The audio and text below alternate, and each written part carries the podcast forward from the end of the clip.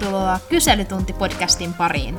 Kyselytunti on tuttuun tapaan podcast politiikasta, sen perusrakenteista ja perustermeistä. Mä oon Aada ja mun co-hostina toimii Susu. Moikka! Meidän podin tarkoitus on jakaa tietoa politiikasta ja löytää keinoja osallistua politiikkaan, koska on niin monta erilaista tapaa vaikuttaa. Tässä jaksossa – me puhutaan yritysten poliittisesta vallasta. Mitä valtaa yrityksillä on, miten ne vaikuttaa politiikkaan, miten politiikka vaikuttaa yrityksiin. Me puhutaan esimerkiksi äh, no, yritysten ja politiikan suhteesta, lobbaamisesta, pesteanalyysistä, whatever that is, Susu varmaan selittää, ja yritysaktivismista. Mutta miksi ylipäätään me haluttiin tehdä tämä jakso? Mun mielestä yritykset on tärkeä osa vallan ymmärtämistä, koska yksityinen sektori on kuitenkin iso osa yhteiskuntaa, eikä mitenkään irrallinen tyhjössä toimiva asia, vaan oikeasti poliittinen vaikuttaja, joka muovaa sitä, että millaisessa maailmassa me eletään. Jep, ja ehkä nykypäivänä yrityksillä on vielä enemmän sitä poliittista vaikutusvaltaa ja ehkä kiinnostusta myös politiikkaan. Mm. Mutta kuten sä sanoit, niin yritykset on iso yhteiskunnan sektori. Se työllistää yli 70 prosenttia suomalaisista työssä käyvistä ihmisistä. Ja tämä tarkoittaa siis aivan valtavaa verotulokertymää valtiolle. Että... Jep, sekä tuloverona että yrityksen maksamana yhteisöverona. Jep. Ja ei ole ihan yhden tekevää, että millaista politiikkaa Suomessa harjoitetaan yritysten näkökulmasta, koska se vaikuttaa aivan olennaisesti yritysten toimintaympäristöön. Esimerkiksi yritysvero vaikuttaa siihen, kuinka kannattavaa yritystoiminta on.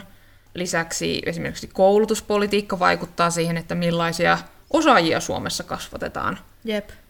Ja nämä osa Suomen oppikeskuksissa, oppilaitoksissa kasvatetut nuoret ihmiset niin siirtyy sitten yrityksiin työskentelemään ja vaikuttaa sillä tavoin Suomen yrityskenttään ja kilpailukykyyn.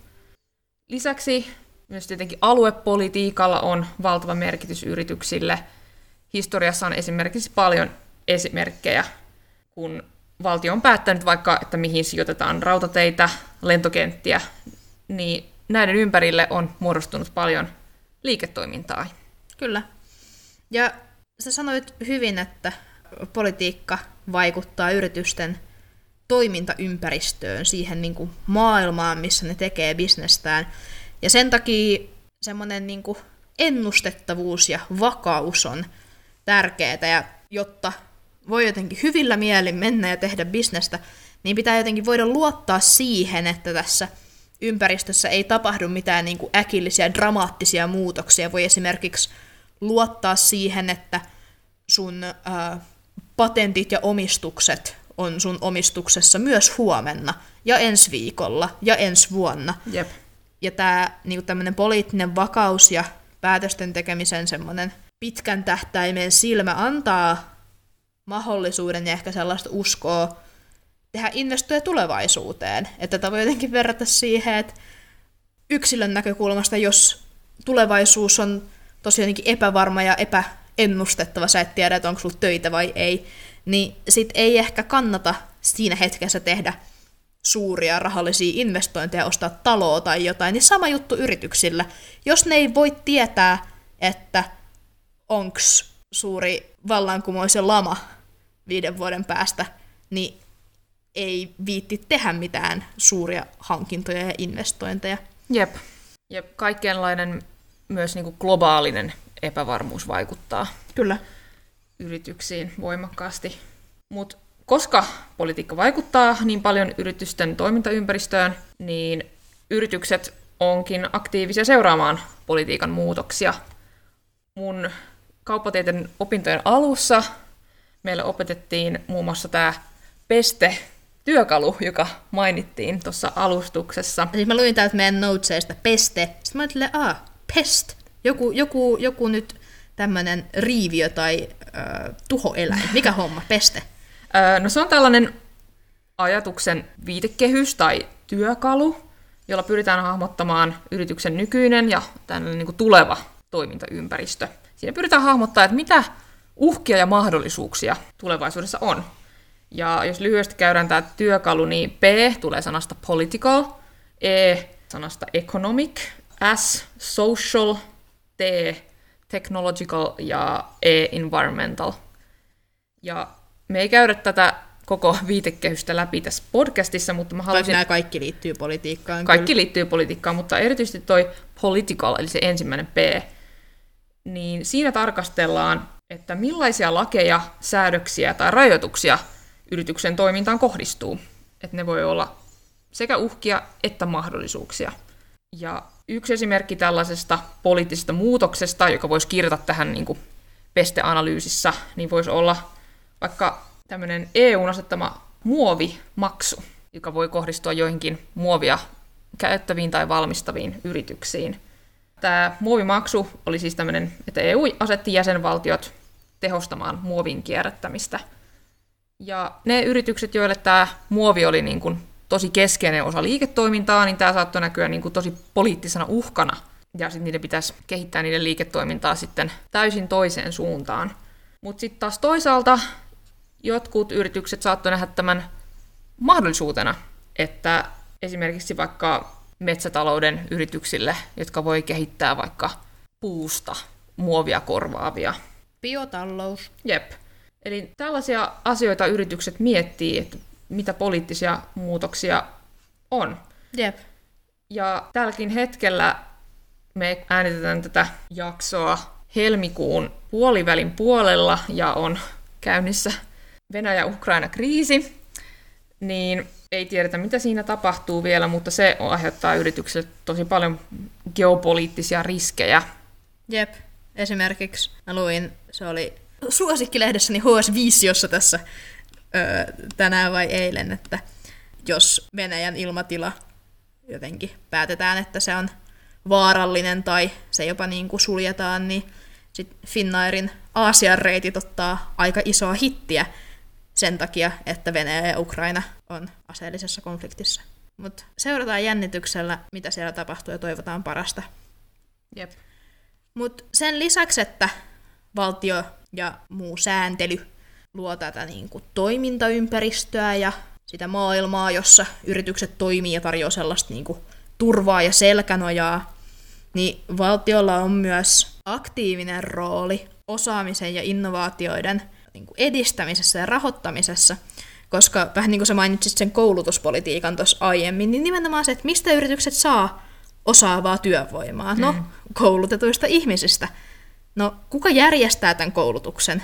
Useissa maissa, esimerkiksi Suomessa, hyvin pitkälti valtio.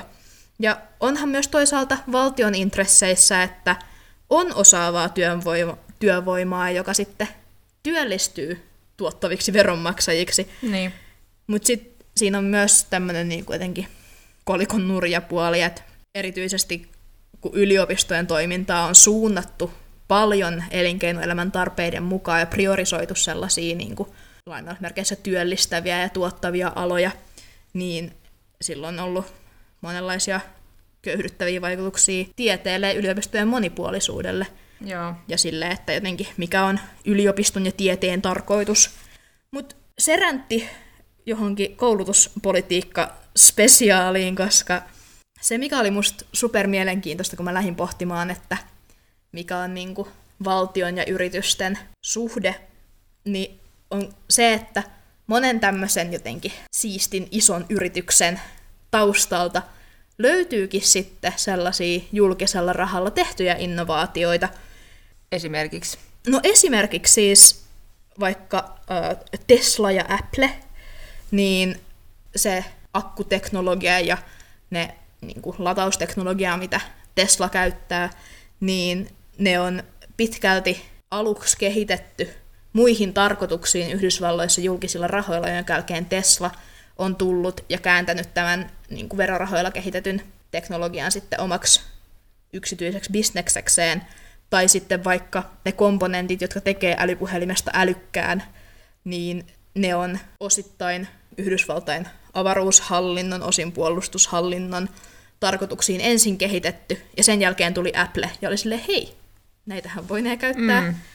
Yritykset keksii vähän, että miten sen voi kaupallistaa, Niin, sen jep. idean tai Jep. Ja sit, tutkimuksen. Ja sitten esimerkiksi vaikka, älä nyt lainaa mua tässä, mutta siis Tesla firmana on saanut alkuvaiheessa paljon rahoitusta valtiolta ennen kuin sitten yksityiset rahoittajat uskals tarttua siihen.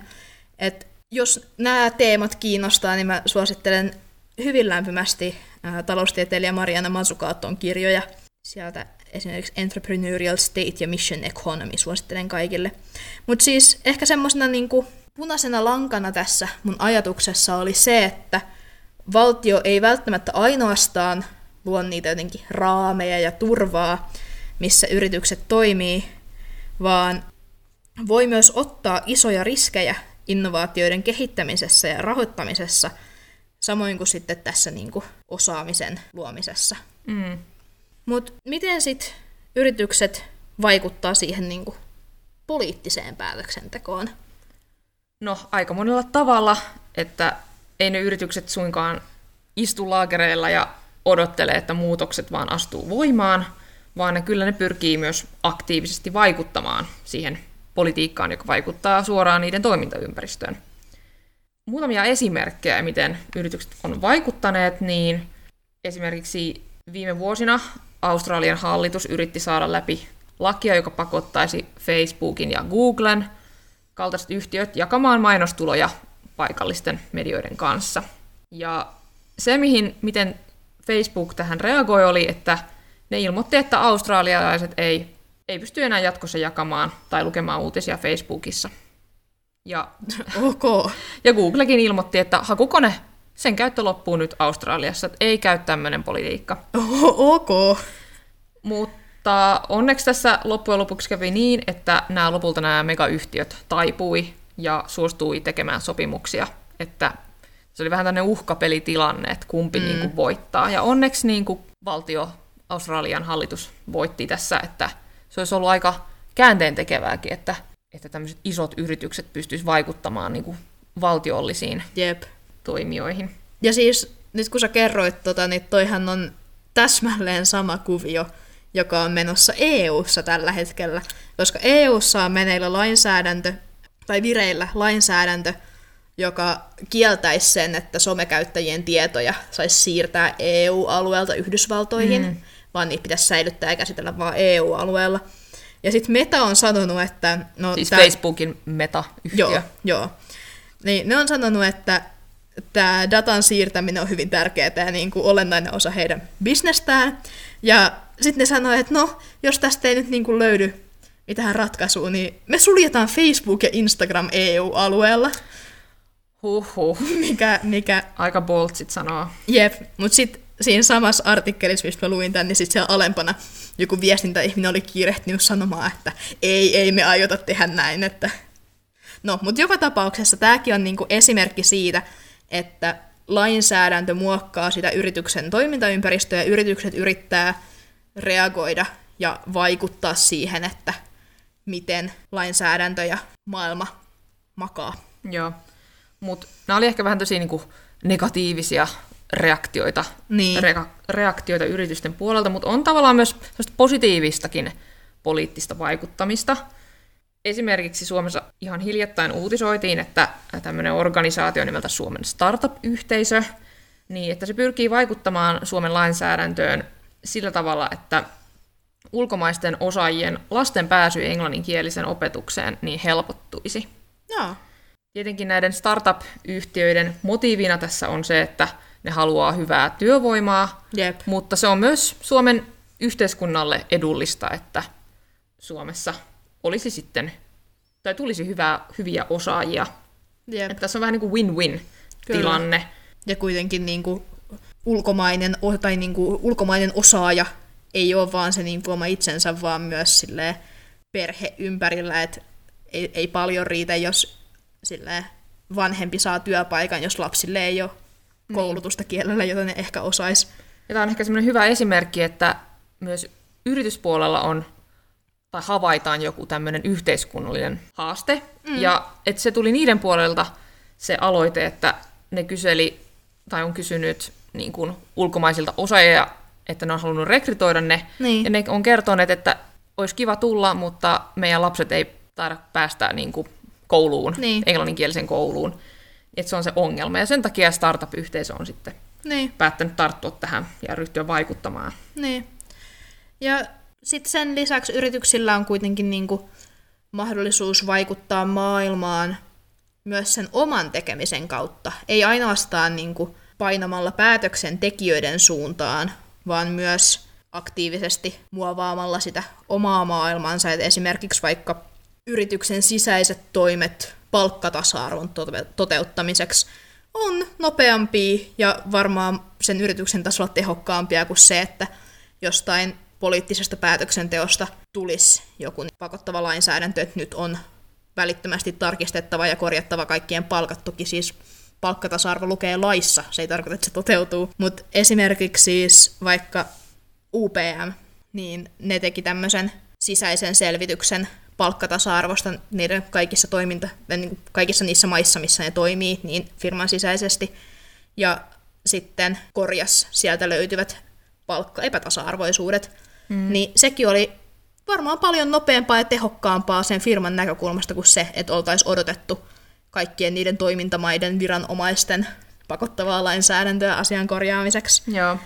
Mutta sitten kuitenkin tämä on vaan niinku yhden yrityksen toimi, eli tällaiset valtiolliset toimet voi saada aikaan paljon laajamittaisempia vaikutuksia kuin vaan semmoisia niinku yhden yrityksen kokoisia. Niin, että monet yritykset voi haluta tehdä enemmänkin vaikkapa yritysvastuun Niin. osalta, että mitä, enemmän kuin mitä laki vaatii. Kyllä, kyllä. Ja mun mielestä hyvä, kun mainitsit yritysvastuun, koska siis siitähän puhutaan paljon ilmastonmuutoksen ja niin kuin ekologisen kestävyyden kontekstissa, ja mun mielestä yritysten vaikutusmahdollisuudet on ihan niin kuin spesiaali tärkeää tunnistaa ilmastonmuutoksen torjuntaan liittyen, koska siis yksi mun viimeaikaisista suosikkiluvuistani on siis se, että kansainvälinen energiajärjestö IEO, Joo. niin ne arvioi, että jotta energiasektori, joka on siis maailman suurimpia päästölähteitä, voi saavuttaa netto nolla päästöt vuoteen 2050 mennessä, johon on kuitenkin vielä tosi kauan, mm. niin puhtaaseen energiaan tehtävien investointien, kuulostaapa nyt jotenkin viisiokieleltä, mutta siis e- puhtaaseen energiaan tehtävien investointien pitää kasvaa yli kolminkertaisiksi, eli yli neljään triljoonaan euroon vuoteen 2030 mennessä. Ja tämä ei ole semmoinen asia, mitä niin jotenkin voidaan vaan lainsäädäntöön laittaa, että investoikaapa, Niin. vaan yrityksillä on iso rooli muuttaa toimintatapojaan ja laittaa sitä rahaa siihen, että päästöistä hankkiudutaan eroon ja puhdasta energiaa saadaan enemmän Joo. markkinoille. Ja myös se, että yritykset tähän päättää lähteä, niin on mahdollisesti nopeampaa vapaaehtoisesti kuin valtion pakotuksesta. Jep. Niillä pitää tietysti olla jotain omiakin intressejä, että ne No esimerkiksi vaikka tekemään. tämmöinen niin kuin eksistentiaalinen selviäminen ilmastonmuutoksesta voisi olla aika hyvä. Jep. Hyvä syy. No onko sitten jotain ongelmia sun mielestä, että yritykset koittaa näin aktiivisesti vaikuttaa päätöksentekoon? Niin, no siis tässä jotenkin keskustelussa yritysten mahdollisuuksista vaikuttaa maailmaan ja päätöksentekoon, niin musta kiinnostavaa on jotenkin se, että ketkä oikeasti yhteiskunnassa pääsee vaikuttaa. Että kuitenkin toimivassa demokraattisessa järjestelmässä on oikein, että yrityksillä on mahdollisuus osallistua yhteiskunnan muovaamiseen. Niin. Mutta kuitenkin sitten jotenkin etenkin toi rahan rooli mietityttää, että onko yrityksillä ehkä vaikka tavallisiin kansalaisiin tai kansalaisjärjestöihin verrattuna niin, kuin, Suhteellinen etu. niin, niin, paremmat mahdollisuudet edistää niitä omia maaleja ja miten se sitten näkyy politiikan lopputuloksissa. Mutta Jep. Kuis, mitä sä ajattelet tästä? No, mä oon samaa mieltä sun kanssa siitä, että toi rahallinen voima tai valta, mitä yrityksillä on, niin se voi olla se tavallaan ongelmallinen osa tätä vaikuttamista. Jep. Että mun mielestä on oikein, että yritykset yhtenä, yhtenä yhteiskunnan toimijana pystyy vaikuttamaan tasavertaisesti muiden toimijoiden kanssa, kuten järjestöjen ja kansalaisten, ja, Mm. Mutta ne, niillä ei pitäisi olla liikaa valtaa rahan kautta esimerkiksi Niin, vaikuttaa päätöksentekoon. Mutta kuten sanoin tuolla aikaisemmin, että yrityksillä voi olla myös hyviä ideoita, miten Suomen yhteiskunnasta saisi paremman. niin, jep. Niin sen takia on hyvä kuul- kuunnella myös yritysten ideoita. Jep. Mutta hei, yksi keino, mitä yritykset käyttää niin kuin yhteiskunnalliseen vaikuttamiseen, on lobbaaminen. Joo, Hauska sana, mitä se on? Se tarkoittaa ihan yksinkertaisesti poliittisiin päätöksiin vaikuttamista. Ää, Vaikuttamiseen käytetään vaikuttamista. Joo. Luopuamisen kohteena voi olla poliitikot tai virkamiehet, ja sitä sanotaan, että lobbaaminen olisi tehokkaampaa virkamiestasolla, että mitä aikaisemmassa vaiheessa lobataan, niin sitä tehokkaampaa se on. No toihan tekee sinänsä ihan järkeä, koska jos ajattelee, että mitä me puhuttiin vaikka kunta- ja eduskuntajaksoissa päätöksenteosta ja valmistelusta, niin paljon helpompi, niin tehokkaampaahan on se, että sä pääset vaikuttamaan siihen, että mistä päätetään, mm. että mitä siellä niin kuin äänestettävässä asiassa on, Jep. kuin vaan siihen, että kyllä vai ei, meneekö jonkun muun Joo. ajatus läpi. Joo, mutta tämä lobbaaminen ei tietenkään tarkoita sitä, että olisi pelkästään yritysten vaikuttamiskeino, että lobbaamista harjoittaa tosi monet yhdistykset, vaikka ammattiyhdistykset ja järjestöt. Ja sinänsä tämä lobbaus on ihan ok siinä mielessä, että sen kautta erilaiset äänet pääsee päätöksenteon aikana kuuluviin. Mutta kuten me vähän niin kuin puhuttiin jo tuossa, niin se raha ja valta ei saisi olla lobbaamisessa liiallista, Mm. että yrityksillä ei pitäisi olla enempää valtaa kuin muilla järjestöillä Jep. lobata. Kyllä. Ja mä rupesin niinku miettimään jotenkin sitä, että miten lobbaaminen eroaa tavallisesta vaikuttamisesta. Niin ehkä siinä on jotenkin, mä vähän mutuilen, mutta varmaan siinä on tämmöinen jotenkin ammatillinen aspekti, että sen sijaan, että minä kansalaisena laitan DM mun suosikki kansanedustajalle versus, että mä maksan jollekin superkoulutetulle viestintätoimistolle siitä, että he menee edust- edistää mun asioita. Mutta en tiedä, lobbaaminen kuulostaa järjestäytyneeltä ja tehokkaalta sanalta, koska siis mun mielestä tämä, mitä sä sanoit tästä niin kuin suhteellisesta vallasta muihin verrattuna, niin se tuli kanssa esiin, kun tota noin, niin tehtiin vähän taustatyötä ja Helsingin yliopiston viestinnän professori Anu Kantola nosti liittyen sote-uudistukseen tämmöisen pointin, että kun vaikka on yksityistetty terveydenhuoltoa, niin yritykset on satsannut siihen lobbaamiseen isosti, mutta sitten muut ryhmät, esimerkiksi potilaat, ei ole saanut samanlaista Mm. niin, kuin, Kukaan ei ole lobannut niitä. niin, jep, ei ole saanut samanlaista jotenkin, valtaa Huomiota. ja ääntä ja huomiota.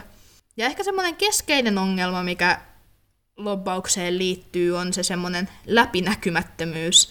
Että tällä hetkellä ei ole kansalaisille mitään sellaista lähdettä, mistä voisi tarkistaa, että ketkä ja minkä intressin lobbarit on ollut mukana vaikuttamassa lainsäädäntöön sen niin kuin jotenkin virkamies, valiokunta, täysistuntoprosessin reunoilla.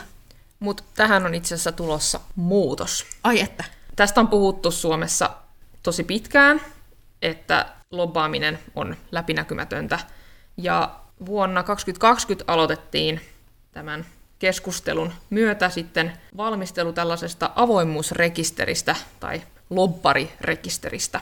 ahaa, Ja tämän pointti tällä rekisterillä on se, että siihen kaikki tahot, jotka tekee vaikuttamistoimintaa ja erityisesti tämmöistä ammattimaista neuvontaa näille virkamiehille tai poliitikoille, niin niille, ne pakotetaan rekisteröitymään tämmöiseen sähköiseen avoimuusrekisteriin. juuri näin. Ja niiden pitää ilmoittaa siitä vaikuttamistoiminnasta, että mitä ne, mitä ne niin kuin oikein puuhaa, niin joka kaksi kertaa vuodessa rekisteriin.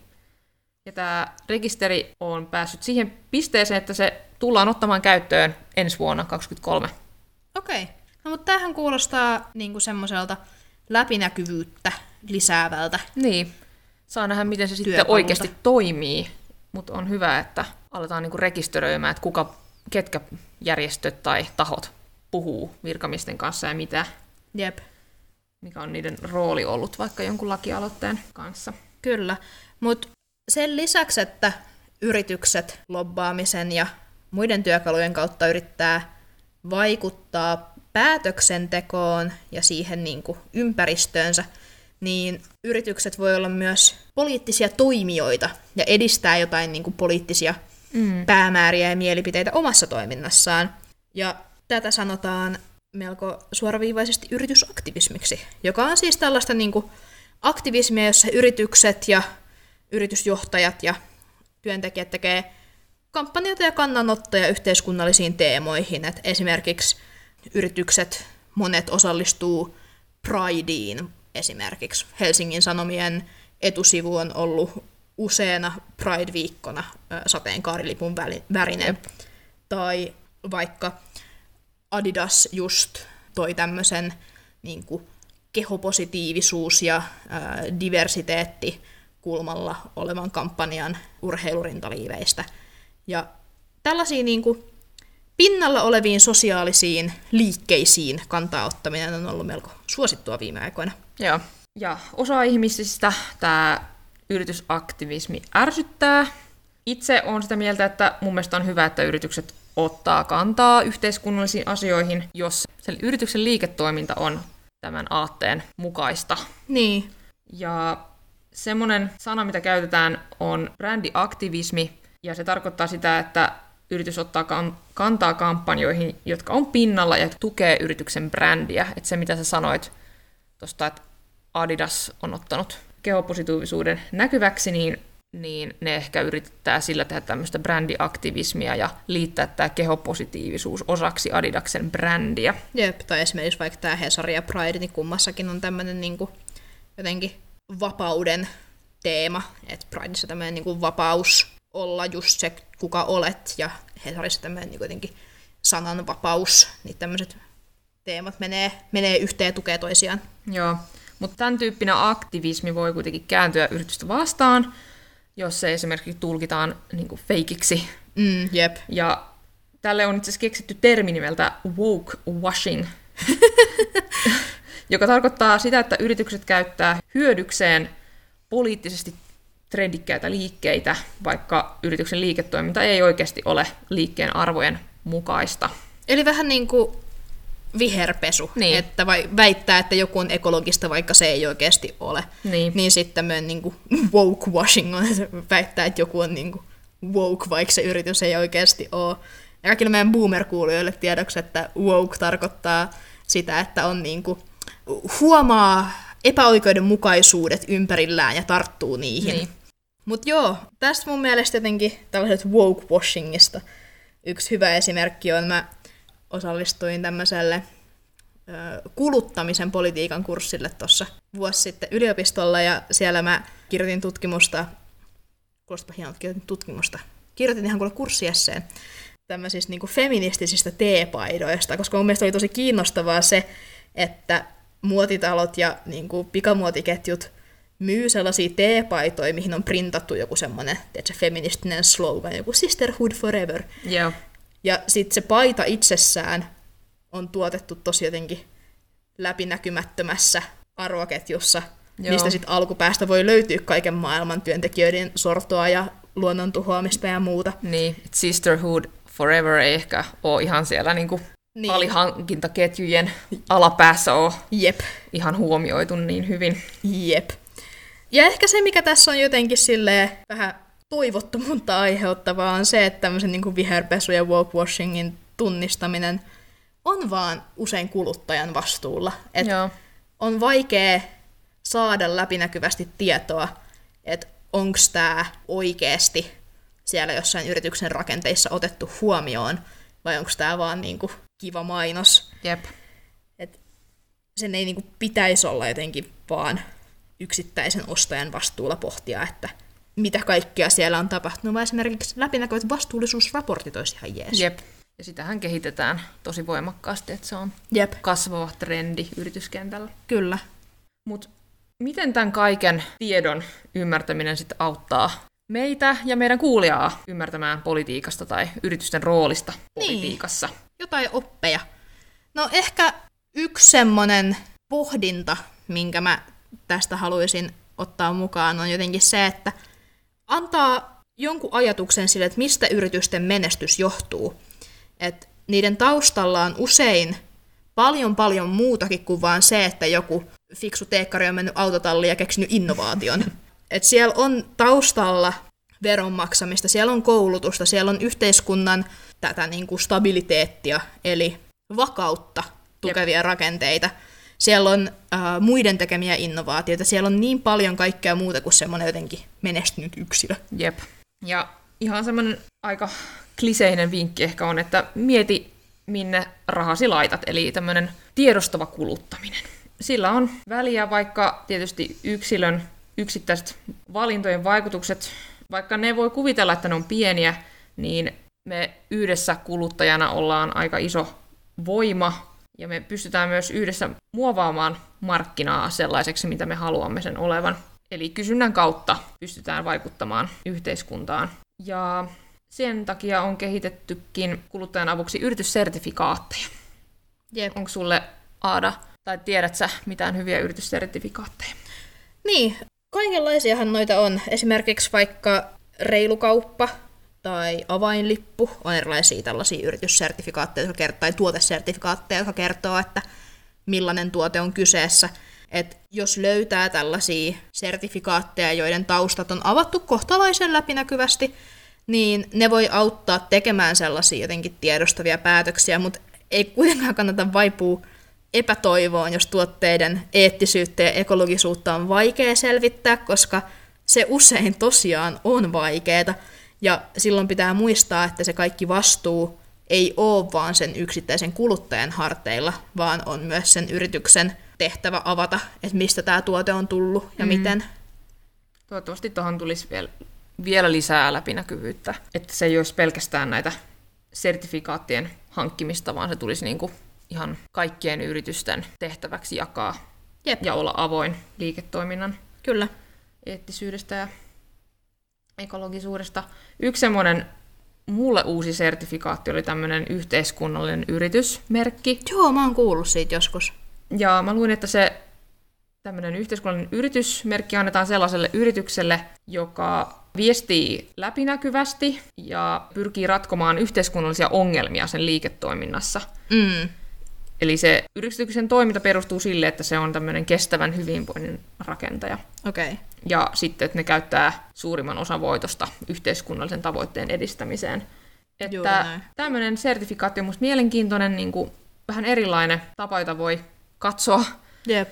Kuis, onko sulla jotain muita tippejä vielä tähän loppuun?